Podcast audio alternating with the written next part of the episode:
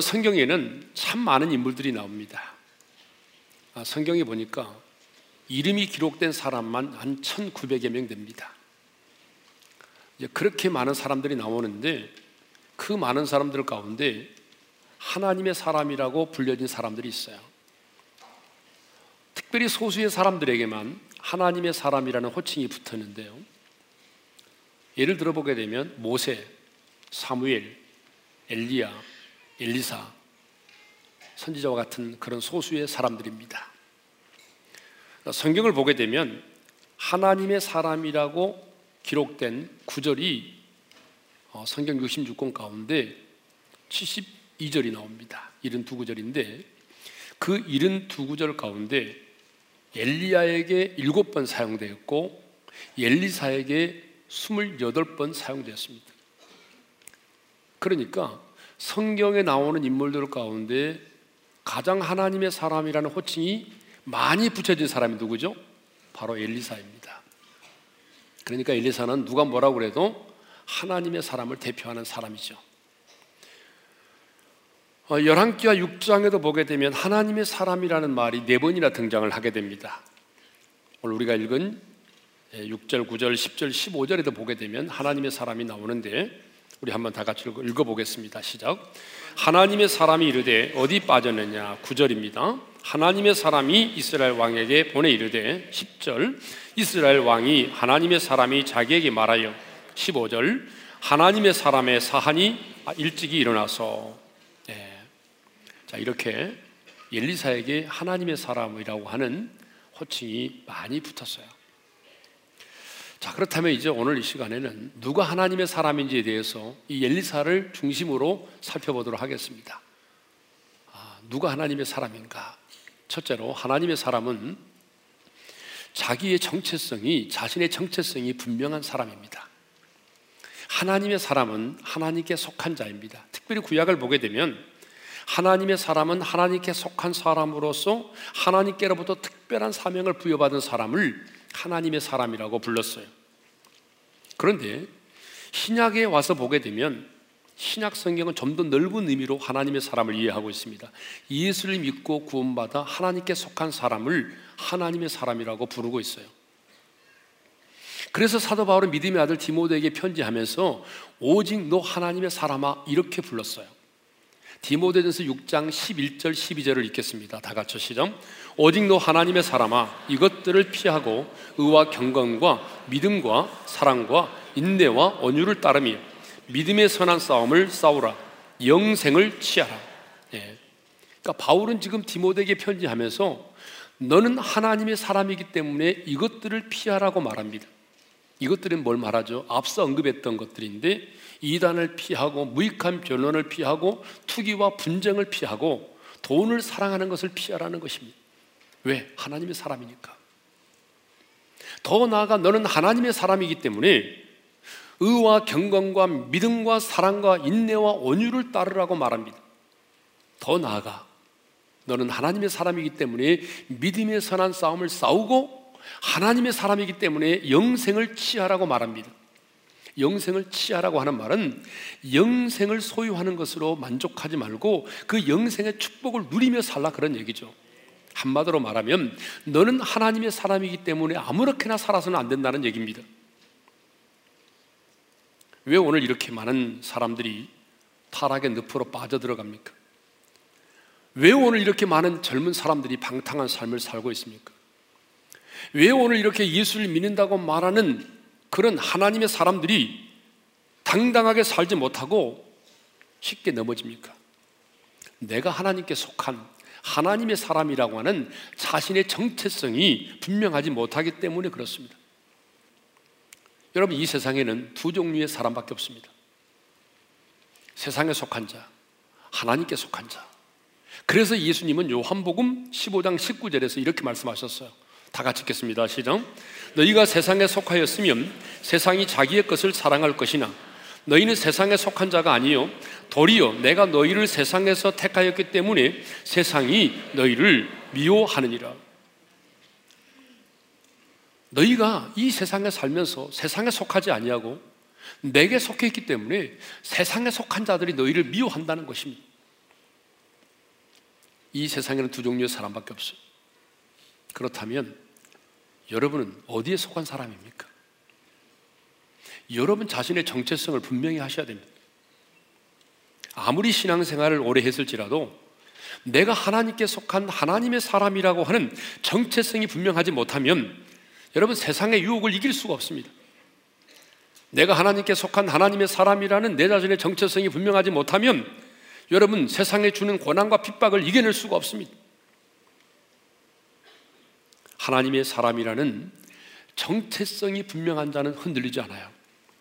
여러분 건강하든지 질병에 걸렸든지 내가 돈이 있든지 아니면 내가 가난하게 살든지 많이 배웠든지 아니면 많이 배우지 못했든지 승승장구의 삶을 살든지 아니면 하는 일마다 되지 않아서 연속된 실패의 상 가운데 있을지라도 하나님의 사람은 흔들리지 않습니다. 왜냐하면 하나님께 속한 하나님의 사람이라고 하는 그 가치가 변하지 않았기 때문에 그렇습니다. 여러분 돈 좋아하시죠? 제가 돈을 하나 꺼내겠습니다. 5만 원권입니다. 이 5만 원권 실제 돈입니다. 여러분 이 돈을 우리가 바닥에 놓고 누군가가 이 돈을 밟았어요. 밟으면 안 되겠지만 밟고 그리고 이게 구겨지고 망가지고 이렇게 됐어요. 자, 그러면 누군가에 의해서 밟힘을 당하고 이렇게 구겨졌다고 그래서 여러분 이 5만 원이라고 하는 이 5만 원권의 지폐의 가치가 사라진 것입니까? 여러분 아무리 더럽혀지고 구겨졌어도요. 여러분 이 돈 가지고 가면 5만 원 가치 인정해 줍니다. 무슨 얘기입니까? 하나님의 사람의 가치가 바로 그렇다는 얘기죠.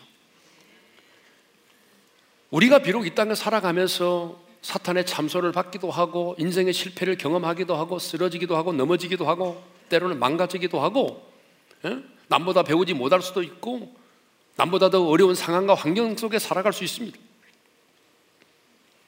여러 가지 일에 실패할 수도 있습니다. 그렇지만 내가 하나님께 속한 하나님의 사람이라면 여러분 내가 속한 그분 때문에 우리의 가치는 흔들리지 않는 것입니다.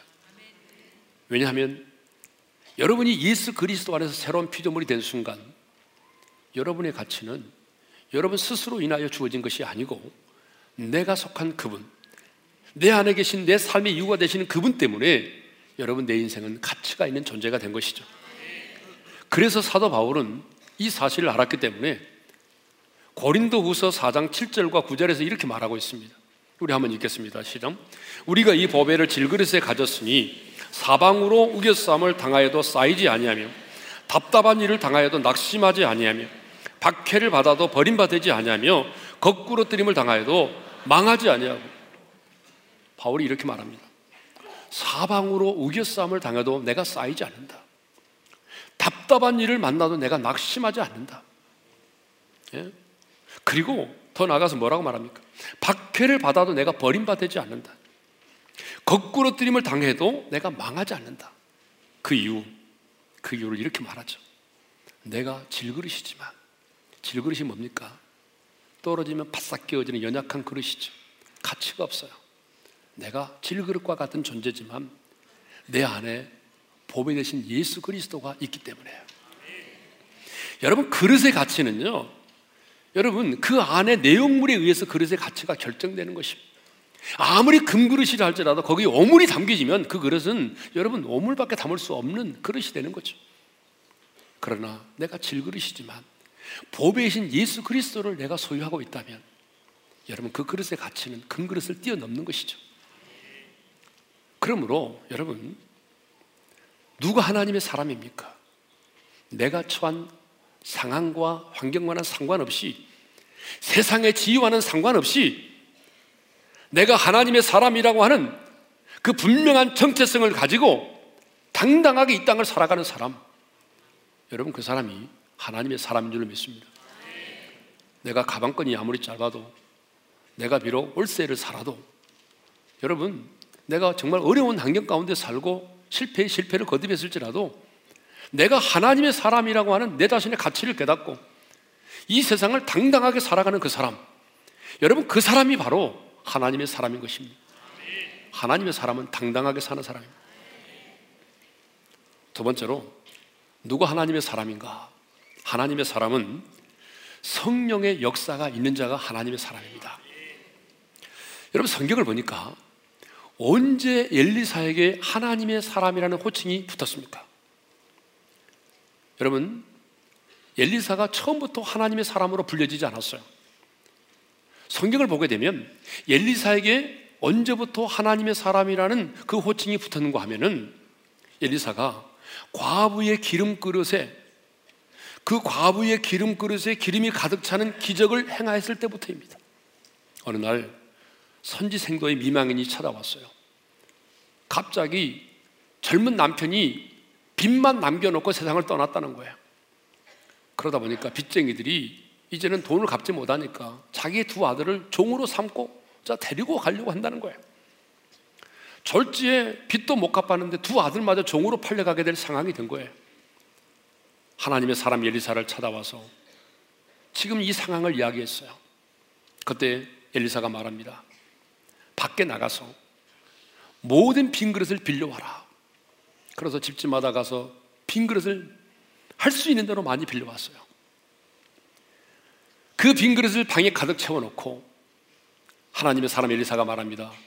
들어가서 두 아들과 함께 들어가서 문을 걸어 잠그고 너희들에게 남아있는 마지막 한 병의 기름 그 기름을 가져다가 빈 그릇에 부어라. 여러분 놀라운 일이 벌어졌죠. 여러분 그 기름 그릇을 기름병을 가지고 그릇에 붓기 시작하는데 부을 때마다 여러분 기름이 떨어지지 않는 거예요. 그래서 그 방에 있는 모든 빈 그릇에 기름이 딱 채워질 때 기름이 부어지는 게 끝이 났어요. 그 기적을 경험하고 그 미망인 과부가 여러분 이렇게 말합니다. 엘리사를 하나님의 사람이라고. 그래서 열왕기하 4장 7절에 보니까 그 여인이 하나님의 사람에게 나아가서 말하니 이때로부터 하나님의 사람이라는 호칭이 붙은 거예요. 여러분 엘리야가 언제부터 하나님의 사람이라는 호칭이 붙였는지 아세요? 죽은 사르밧 과부의 아들을 살리는 기적을 행하였을 때부터입니다. 사르밧 과부는 자신의 아들이 죽었다가 다시 살아나는 기적을 체험했을 때에 이렇게 말했어요. 열왕기상 17장 24절입니다. 다 같이 시작. 여인이 엘리야에게 이르되 내가 이제야 당신은 하나님의 사람이시요 당신의 입에 있는 여호와의 말씀이 진실한 줄 아노라. 자, 여러분 이것을 보게 되면 하나님의 사람에게는 뭐가 있었다는 거죠? 성령께서 역사하시는 놀라운 역사가 있었다는 것입니다. 성경을 보게 되면 엘리사는 자기의 스승이었던 엘리야보다도 더 많은 기적을 행했어요. 더러워진 물을 깨끗하게 만들었고 과부의 빈 그릇에 기름을 채워서 빚을 갖게 만들어 주었고 그것만이 아니죠. 수냄 여인의 아들을 살려 주었고 나만의 나병을 치료해 주는 정말 많은 기적을 행했습니다. 그런데 이런 기적이 어떻게 엘리사의 상 가운데 일어날 수 있었단 말이에요. 우리는 이 사람들이 특별한 사람이라고 생각하는데 성경은 말합니다. 엘리야도 우리와 성정이 똑같은 사람이다. 엘리야도 우리와 똑같은 사람이라는 거예요. 그러니 엘리사도 마찬가지겠죠. 그런데 이런 엘리사에게 어떻게 이런 성령께서 역사하는 기적이 일어났습니까? 그것은요, 엘리사가 갑절의 영감을 받았기 때문에 그렇습니다. 엘리야에게 역사하셨던 그 성령께서 여러분 엘리사에게 임하였기 때문에 그렇습니다. 열왕기 2장을 보게 되면 하나님의 사람 엘리야가 죽음을 맛보지 않고 생천하는 장면이 나와요.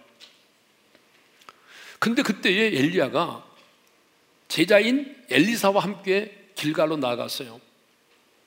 그랬더니 하나님이 이렇게 말씀하십니다. 어디로 가라고 말합니까? 자, 하나님이 나를 나를 베들로 보내니 너는 여기 머물러 있으라고 말했어요, 엘리사에게. 그런데 엘리사는 포기하지 않았어요. 여러분, 베델까지 함께 나아갔어요. 그때 또 하나님이 말씀하셨다면서 이렇게 말해 엘리야가 하나님이 나를 여리고로 보내시니 너는 여기 머물러 있으라 나 따라오지 말고 그런데 엘리사는 포기하지 않았습니다 베델까지 따라갔어요 베델까지 갔더니 또 하나님의 사람 엘리야가 이렇게 말합니다 하나님이 나를 요단으로 보내시니 너는 여기 머물러 있으라 따라오지 말고 그런데 여러분 엘리사가 포기하지 않고 요단까지 또 따라갑니다 요단강을 딱 건너고 난 이후에 엘리야가 엘리사에게 이렇게 물었습니다. 하나님이 나를 데려가시기 전에 내가 내게 어떻게 할지를 구하라. 무슨 말입니까? 내가 내게 무엇을 해주기를 원하느냐 그런 말이죠. 그러자 여러분 엘리사가 잠깐만요 하면서 생각해 보지 않고요. 곧바로 기다렸다는 듯이 얘기를 했어요. 무슨 얘기를 한지 아십니까? 여러분 열왕기하 2장 9절 하반절입니다. 다 같이 시작. 엘리사가 이르되 당신의 성령이 하시는 역사가 갑절이나 내게 있게 하소서. 여러분 이전 한글 성경에서는 갑절의 영감이 내게 있게 해달라고 돼 있어요. 무슨 말입니까? 엘리사는 지금 뭘 구하죠? 당신에게 역사하셨던 그 성령의 역사가 엘리야 당신에게 역사했던 그 성령의 역사가 나에게 갑절로 있게 해달라는 것입니다. 엘리사가 구한 게 뭐죠? 지입니까? 재물입니까? 아닙니다. 성령의 역사가 갑절로 있게 해달라는 것입니다. 여러분 솔로몬은 지혜를 구했는데 엘리사는 뭘 구한 겁니까? 갑절의 영감을 구한 것입니다. 갑절의 성령의 역사를 구한 것입니다. 엘리사는 스승인 엘리야가 그렇게 멋지고 이디한 사역을 감당할 수 있었던 비결이 뭔지를 알았습니다. 엘리야가 그렇게 이디한 사역을 감당할 수 있었던 비결은 엘리야 그 자체에 무슨 능력이 있어서가 아니라 성령께서 그에게 역사하셨기 때문이라는 사실을 너무나 잘 알고 있었습니다. 그래서 엘리사도 스승에게 역사하셨던 그 성령의 역사가 자신에게도 있게 해달라고 기도한 것입니다. 여기서 갑절이라고 하는 것은 자신의 스승인 엘리야보다 더 많은 기적과 능력을 행하고 싶다는 발상에서 나온 말이 아닙니다. 당시 마다들은요, 이 마다들은 분깃을 받을 때 두 배의 분깃을 받고 마다들은 가문을 계승하는 그런 축복이 주어집니다. 그러니까 지금 엘리사가 자기 스승 엘리야가 바로 죽기 직전에 이렇게 갑절의 성령의 역사를 구했다는 것은 무슨 말이냐면 내가 당신보다 더 능력 있는 사람이 되고 싶습니다라고 하는 의미가 아니라 내가 장자로서 내가 선지자의 장자로서 당신의 선지자직을 계승할 수 있는 그런 사람이 되게 해달라 그런 얘기죠. 성경을 보게 되면 그 시대에 엘리사 외에 많은 선지 생도들이 있었습니다. 여러분 선지 학교가 있었을 정도니까 여러분 얼마나 많은 선지 생도가 있었습니까? 그런데 여러분 그 많은 선지 생도들 가운데 여러분 왜왜 여러분 이 엘리사에게만 갑절의 영감이 있었습니까? 여러분 왜 엘리사에게만 갑절의 성령의 역사가 임했습니까? 그 이유는 그 많은 선지 생도들 가운데 여러분 엘리사가 갑절의 영감을 그토록 사모하고 구했기 때문에 그렇습니다. 엘리사는 성령의 역사를 사모했어요. 선지자로 부름을 받아 사역을 감당하는데 성령의 사역이 성령의 역사가 없이는 감당할 수 없다는 사실을 뼈저리게 알고 있었어요. 그래서 엘리야가 너는 여기 머물러 있으라. 너 여기 머물러 있으라. 너 여기 머물러 있으라고 말했지만 여러분 포기하지 않고 계속해서 길갈에서 베델로 베델에서 여리고로 여리고에서 요단으로 따라 나섰다 그 말입니다. 엘리사는 하나님께서 맡겨준 이 선지자의 사역을 잘 감당하기를 원하는 뭐가 있었습니까? 거룩한 소원이 있었습니다. 저는 오늘 이 설교를 들은 우리 모두에게 그 거룩한 소원이 있기를 원합니다. 주님이 내게 이런 사명을 맡겨주셨는데 주님 내게 맡겨준 이 사역을 내가 어떻게 하면 잘 감당할 수 있을까요? 라고 하는 그 거룩한 소원 말입니다. 주님이 내게 이런 사명을 맡겨주셨는데 내가 이 사명 어떻게 하면 잘 감당할 수 있을까요? 그것이 거룩한 소원이었어요. 그 거룩한 소원이 있었기 때문에 엘리사는 포기하지 않고 엘리야가 승천하는 그 순간까지 그를 따르며 성령의 역사를 사모했던 것입니다. 사랑하는 성도 여러분, 엘리사가 갑절의 영감을 구하고 갑절의 성령의 역사를 구하던 그 시대는 지금 우리들처럼 성령의 시대가 아니었으며 지금 우리는 성령의 시대에 살고 있어요. 그 말은 무슨 말이냐면 보혜사 성령께서 이 땅에 오셔서 예수를 믿는 우리 한 사람 한 사람의 몸을 성전 삼고 우리 안에 내주하시고 우리 안에 거하고 계십니다. 지금 우리는 이런 특별한 시대에 살고 있어요. 그런데 여러분 엘리야와 엘리사 시대는 그런 시대가 아니지 않습니까? 그럼에도 불구하고 엘리사는 성령의 역사가 아니고서는 어떤 하나님의 일도 감당할 수 없음을 알았습니다. 그래서 그토록 성령의 역사를 갈망했고 갑절의 영감을 구한 것입니다. 여러분 그렇습니다. 다른 것은 몰라도 하나님의 일은요. 하나님께서 맡기신 거룩한 사역은 성령의 역사가 없이는 절대로 절대로 이루어질 수 없습니다. 성령의 역사가 없이는 어떤 열매도 맺을 수가 없습니다. 그래서 스가랴 선지자는 일찍이 스가랴 4장 6절에서 이렇게 선포했어요. 다 같이 읽겠습니다. 시작.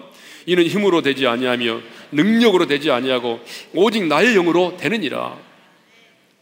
우리 한번 따라서 합시다. 오직 나의 영으로 되느니라. 그런데 하나님의 사람으로 이 시대를 살아가는 우리들에게 이 거룩한 소원이 없습니다. 성령의 역사하심에 대한 사모함이 없습니다. 갑절의 영감에 대한 사모함이 없습니다. 세상을 살아가는 일에는 열심을 내면서도 갑절의 성령의 역사에 대해서는 별로 사모함이 없다 그 말이에요. 우리 주님은 말씀하셨어요. 이 땅에 계실 때에 구하는 자에게 성령을 주시겠다고 약속을 하셨습니다. 누가 보면 11장 13절을 읽겠습니다. 다 같이요. 너희가 악할지라도 좋은 것을 자식에게 줄줄 줄 알거든 하물며 너희 하늘 아버지께서 구하는 자에게 성령을 주시지 않겠느냐. 너희가 악할지라도 자식에게 좋은 것을 줄줄 줄 알거든 하물며 하늘에 계신 너희 아버지께서 구하는 자에게 성령을 주시지 않겠느냐. 그런데 이 본문을 아, 마태는 뭐라고 되어 있냐면 마태 이렇게 말했습니다. 하나님께서 구하는 자에게 뭘 주시지 않겠느냐? 가장 좋은 것 주시지 않겠느냐? 가장 좋은 것이 뭐죠? 누가는 성령이라고 말하고 있다는 거죠. 그러니까 하나님 아버지께서 구하는 자에게 가장 좋은 것 주기를 원하시는데 그 가장 좋은 것이 뭐라는 것입니까? 바로 성령입니다. 하나님은 오늘도 성령을 구하는 자들에게 가장 좋은 그 성령을 우리 가운데 선물로 주기를 원하시는 것입니다. 그러므로 하나님의 사람인 우리는 하늘 아버지가 우리에게 주시기를 원하는 가장 좋은 것, 그 성령을 사모하고 그 성령을 기도해야 되는 것입니다. 지금 우리는요, 엘리야 시대, 엘리사 시대보다도 더 악하고 배역한 시대를 살아가고 있습니다. 여러분, 10년 전, 20년 전만 하더라도요, 이러지 않았어요. 그런데 지금 우리가 살고 있는 시대는 여러분, 신앙생활 하는 사람들을 이제는 경멸하는 시대에 접어들었어요. 여러분 20년 전, 30년 전만 하더라도 우리 한국의 기독교가 어느 정도 영향력이 있었냐 그러면 여러분 다른 종교가 가지고 있는 대학교의 대학의 총장을 제외하고 대부분의 우리나라의 대학의 총장들이 90% 이상이 우리 크리스천이었어요. 여러분 그만큼 우리 기독교가 영향력이 있었어요. 그런데 여러분 언제부터인가 지금도 교회 다니십니까? 라고 하는 말이 유행이 됐어요. 이제는 예수를 믿고 신앙생활 한다고 그러면 불리익을 받습니다. 여러분 연예인들도 마찬가지입니다. 내가 하나님의 사람입니다라고 말하면 SNS 엄청나게 공격을 받습니다. 예? 특별히 우리 젊은 세대들 가운데서는요. 여러분 내가 예수 믿고 신앙생활 한다고 말하게 되면 이상한 사람으로 취급을 받는 그런 시대에 살고 있어요. 대학에 들어간 한 자매 이야기입니다. 대학의 한 동아리의 모임에 참석해서 자기를 소개하는 시간에 자신이 예수 믿고 교회를 다닌다고 했더니 거기 있던 사람들이 자신을 이상한 사람으로 쳐다보더라는 아니 예수 믿고 교회 다닌다는데 자기를 왜 그렇게 이상한 사람으로 쳐다보? 그 분위기가 너무 견디기 힘들어서 그 자매가 자신도 모르게 이렇게 말했다는 거예요. 그런데 열심히는 다니지 않아. 여러분 그때 그 자매가 가룟 유다의 마음을 이해할 수 있었다는 여러분 그 분위기를 아세요? 이제는 어디든지 가서 내가 하나님의 사람입니다라고 말하게 되면 사람들로부터 이상한 사람으로 취급을 당하는 그런 시대에 살아가고 있습니다. 지금 우리가 하나님의 사람으로 살아가는 이 시대가 만만치 않습니다. 창조의 질서를 거스리는 비정상이 정상처럼 큰 소리를 치는 시대에 살고 있습니다. 그리고 우리는 이전의 사람들보다 훨씬 더 많은 그런 유혹 가운데 살아가고 있습니다. 여러분, 10년 전, 20년 전만 하더라도 여러분 어떻습니까? 지금처럼 이렇게 유혹이 많은 세상 가운데 살지 않았어요. 그렇죠? 예. 그런데 요즘에는 여러분 어떻습니까? 그냥 가만히 있어도 예, 이 유혹이 파도처럼 밀려오잖아요. 여러분 스마트폰 보세요. 이 스마트폰을 통해서 수많은 막 음란물들이 쏟아지잖아요. 예? 그래서 내가 어제 신문 보니까 자녀를 망치려거든 아이들에게 스마트폰을 주라 그랬더라고. 그러니까 스마트폰을 주지 않는 게 자녀를 망치지 않는 비결이다. 그런 얘기죠, 지금. 가끔 비가 오는 날이면 이런 문자가 저한테 들어옵니다. 비가 오는 날이면 오빠 외롭지 않으세요? 지금 이 번호로 전화하세요. 이렇게 예. 그런 문자 받아보시면 손 들어보세요. 왜 나만 와요? 그러므로 우리가 하나님의 사람으로 살아가려면 여러분 갑절의 영감이 필요합니다. 여러분 갑절의 성령의 역사가 있어야 되는 것입니다. 누가 하나님의 사람입니까? 여러분 돈 있는 자가 많이 배운 사람 아니에요. 성령의 역사를 사모하고 오늘 또 그 성령의 역사심 속에 살아가는 자가 하나님의 사람인 것입니다. 세 번째로 누가 하나님의 사람인가? 영역 있는 자입니다. 물론 성령의 역사심 따라가는 것도 영역이지만 조금 구별해서 살펴보겠어요. 하나님의 사람은 시력이 아니라 영역이 있는 사람입니다. 우리는 육신의 눈으로 보는 능력을 뭐라고 말하죠? 시력이라고 말해요. 육신의 눈으로 사물을 잘 볼 수 있는 사람을 시력이 좋은 사람이라고 말하고 사물을 잘 못 보는 사람을 시력이 좋지 않은 사람이라고 말하죠. 그러면 여러분 영적인 눈으로 바라볼 수 없는 것을 바라볼 수 있는 능력을 가진 사람을 뭐라고 말하겠어요? 영역이라고 말하고 그런 사람을 영역이 있다라고 말하는 거죠. 자, 그러므로 남들이 보지 못하는 것을 볼 수 있기 때문에 성령의 능력으로 그것을 감당해야 되는 능력이 뭐죠? 그게 바로 영역이라는 거예요, 영역. 영역은 다음 주일에 우리가 한번 살펴보도록 하겠습니다. 영역. 자, 하나님의 사람 엘리사는 영역이 대단했습니다. 지난주에도 말씀드렸듯이 엘리사는 아랍 나라의 모든 작전의 계획을 간파해 내었습니다. 아무리 은밀한 곳에서 작전을 세운다 해도 여러분 엘리사는 지금 자기 눈앞에서 벌어지는 일처럼 그 모든 것들을 다 알고 있었어요. 그래서 아랍 나라의 모든 은밀한 작전 계획을 알아내서 왕에게 알려주고 그것을 대비하도록 만들었던 것입니다. 구절을 읽겠습니다. 다 같이요. 하나님의 사람이 이스라엘 왕에게 보내 이르되 왕은 삼과 아무 곳으로 지나가지 마소서. 아람 사람이 그곳으로 나오나이다. 그런데 10절을 보게 되면 그런 일이 한두 번이 아니었다고 기록하고 있고요. 12절에 보게 되면 왕이 아랍 나라의 왕이 침실에서 지시하는 것까지 다 알고 있다라고 말하고 있습니다. 그러니 여러분 이쯤 되면은 아랍 나라의 왕이 미치지 않겠어요? 하나님의 사람 에리사는 시력보다 영역이 훨씬 좋은 사람이었습니다. 그런데 사람에 따라서 시력의 차이가 있듯이 하나님의 사람들에게도 영역의 차이가 있습니다. 우리들 주변을 보게 되면 시력보다는 영역이 훨씬 더 좋은 사람들이 있습니다. 그래서 남들이 보지 못하는 것들을 바라보면서 여러분 이 땅에서는 힘들고 어렵지만 하나님의 나라를 누리며 사는 사람들이 있어요.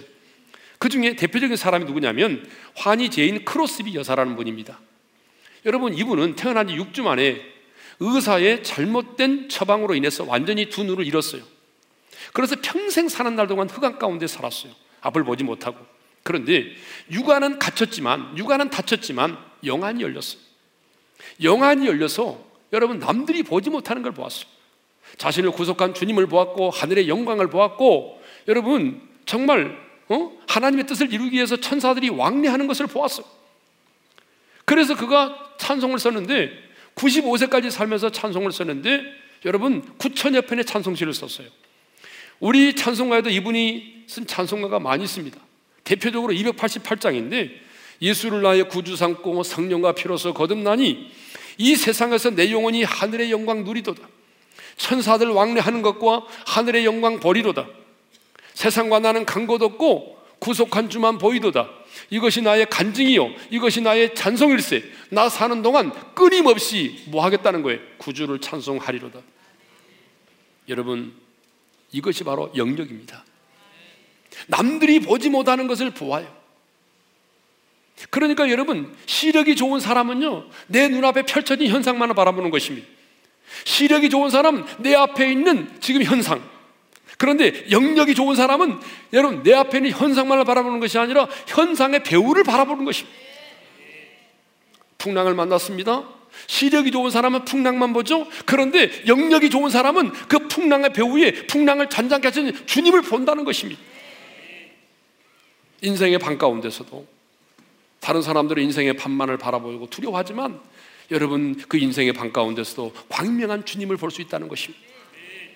그렇기 때문에 여러분 영역이 있는 자는 두려워하지 않는다는 것이죠. 사방으로 오게 싸움을 당해도 당하지 않는다는 것입니다.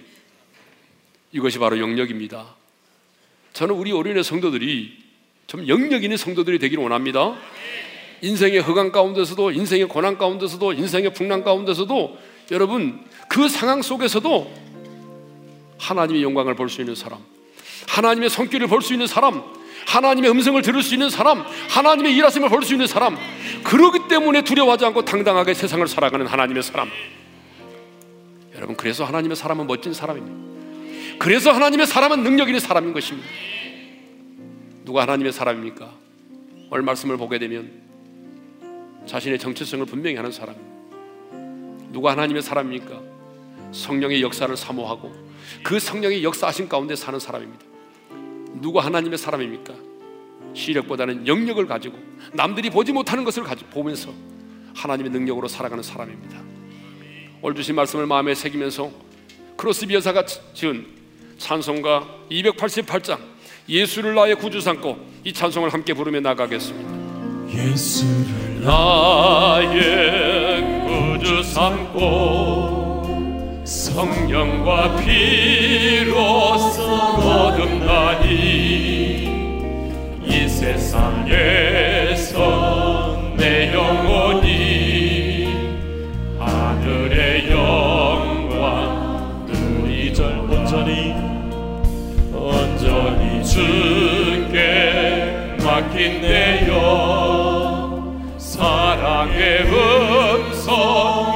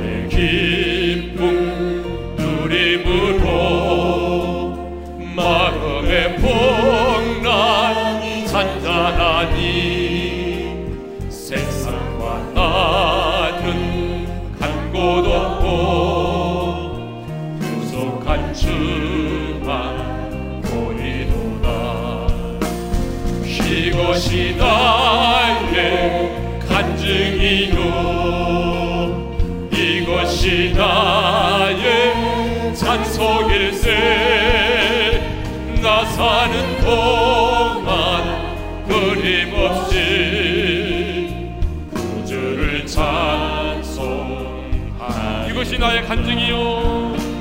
이것이 나의 간증이. 이것이 나의 찬송일세. 이것이 나의 찬송일세. 나 사는 동안 나 사는 동안 끊임없이 구주를 찬송하리로다. 우리 한번 눈을 감고 주신 말씀 마음에 새기며 기도하겠습니다. 여러분 누가 하나님의 사람입니까? 교회를 다닌다고 다 하나님의 사람이 아닙니다. 하나님의 사람은 하나님께 속한 자로서 자신의 정체성이 분명한 사람입니다. 나는 누구인가를 아는 사람이에요. 나는 질그릇이지만 내 안에 보배신 예수 그리스도가 내 안에 있다는 사실을 믿는 사람입니다. 그렇기 때문에 인생에 실패하고 망가지고 더럽혀지고 그래도 내 안에 계신 예수 그리스도 때문에 내 인생의 가치가 변하지 않았다는 사실을 믿는 사람이에요. 여러분, 여러분 자신의 정체성을 분명히 하십시오. 누가 하나님의 사람입니까? 성령의 역사를 사모하고 오늘도 그 성령의 역사하심 속에 살아가는 사람이 하나님의 사람인 것입니다. 여러분 엘리사도 엘리야도 우리와 똑같은 성령의 사람입니다. 그러나 그 엘리사에게 그런 놀라운 성령의 역사가 있었던 것은 그가 갑절의 영감을 구했기 때문입니다. 갑절의 성령의 역사가 내에 있기를 소망했기 때문에 그렇습니다. 주님은 우리 구하는 자에게 가장 좋은 성령을 주시겠다고 약속하셨습니다. 거룩하신 아버지 하나님 약속하신 말씀대로 종에게 가장 좋은 성령을 내게 부어 주십시오. 갑절의 영감을 내게 주십시오. 성령의 갑절의 역사를 내게 주십시오. 내가 그래서 성령의 역사심 속에 살기를 원합니다. 누가 하나님의 사람입니까? 시력보다는 영력 있는 사람입니다. 남들이 보지 못하는 것을 볼 수 있고 여러분 그 배우의 역사하시는 하나님의 손길을 볼 수 있고 하나님의 음성을 들을 수 있는 사람 여러분 그 사람은 두려워하지 않습니다. 그러므로 오늘 이 시간 하나님 앞에 기도할 때 주니요 내가 하나님의 사람입니다. 하나님의 사람이기 때문에 정체성을 분명히 하게 도와주시고 성령의 역사를 사모합니다. 성령의 역사심 속에 살아가게 도와주시고 시력이 아닌 영역을 내게 허락해 주십시오. 우리 다 같이 두 주먹을 불끈지고 주여 한번 외치고 부르짖어 기도하며 나가겠습니다. 주여 아버지 하나님이여 감사합니다. 하나님 오늘 우리에게 귀한 말씀을 들려주셔서 감사합니다. 나는 이 땅에 속한 자가 아니라 하나님께 속한 하나님의 사람입니다 하나님의 사람이기 때문에 내 자신의 정체성을 분명히 있기를 원합니다. 하나님 아버지 나는 하나님의 사람입니다. 하나님께 속한 사람입니다 내가 필고로 필고로과 같은 존재지만 내 안에 보배신 예수 그리스도가 내 안에 있기 때문에 나는 존귀한 하나님의 사람입니다. 내 자신을 폄하지 않게 도와주시고 하나님 내 자신의 가치를 깨닫게 도와주셨습니다 당당하게 하나님의 사람으로 살아갈 수 있도록 은혜를 베풀어 주시기를 원합니다. 우리 하나님이여 정말 예리사가 그랬던 것처럼 오늘 우리 오늘 모든 성도들이 성령의 역사를 사모하기 원합니다. 성령의 갑절의 영감을 구합니다. 사모합니다. 하나님의 구하는 자에게 가장 좋은 성령을 주시겠다고 약속하신 하나님 아버지 오늘 우리들에게 성령을 물고 주신 도와주셔서 우리가 성령의 사모하심과 성령의 역사 속에 살아가게 도와주시기를 바랍니다. 하나님 아버지 우리의 영안을 열어주신 시력보다는 영적을 도하여 주셔서 남들이 보지 못하는 걸 보게 하시고 하나님 앞에 나와 함께 하신 주님을 보게 하시고 그 하나님이 분명한 전쟁 신 하나님의 손길이 우리가 주시기를 간절히 바라고 원합니다. 그래서 우리 우리의 모든 성도들이 하나님의 사람으로 당당하게 간증으로 은혜를 베풀어 주시옵소서. 거룩하신 아버지 하나님 오늘 말씀 앞에서 나는 누구인가 나는 과연 하나님의 사람인가? 내 자신을 점검해 볼 수 있게 해주셔서 감사합니다. 주님 하나님의 사람으로서 정체성을 분명히 하게 도와주십시오. 그래서 당당하게 인생을 살기를 원합니다. 내 인생의 가치는 내게 있는 것이 아니라 내가 속한 내가 속한 주님 내 삶의 이유가 되시는 주님 때문에 내 인생의 가치가 있음을 믿습니다. 성령의 역사를 사모합니다. 성령님의 역사가 아니고서는 내가 아무것도 할 수가 없습니다. 갑절의 영감을 주시고 이렇게 유혹 많고 핍박 많은 세상 속에서 우리 모두에게 갑절의 성령의 역사가 있게 하여 주셔서 성령의 역사하심 속에 살아가게 도와주십시오. 시력이 아닌 영역을 도하여 주셔서 남들이 보지 못하는 걸 보게 하시고 지금 당장 우리 눈앞에 펼쳐진 고난과 현상만을 바라보지 말게 하시고 그 고난의 배후에 우리 현상의 배후에 함께 하시는 하나님을 보게 하시고 하나님의 손길을 보게 도와주시옵소서 이제는 우리 주 예수 그리스도의 은혜와 하나님 아버지의 영원한 그 사랑하심과 성령님의 감동하심과 교통하심과 축복하심 이제 하나님의 사람으로 당당하게 세상을 살기를 원하는 우리 어린의 모든 지체들 위해 이제로부터 영원토록 함께 하시기를 축원하옵나이다. 아멘.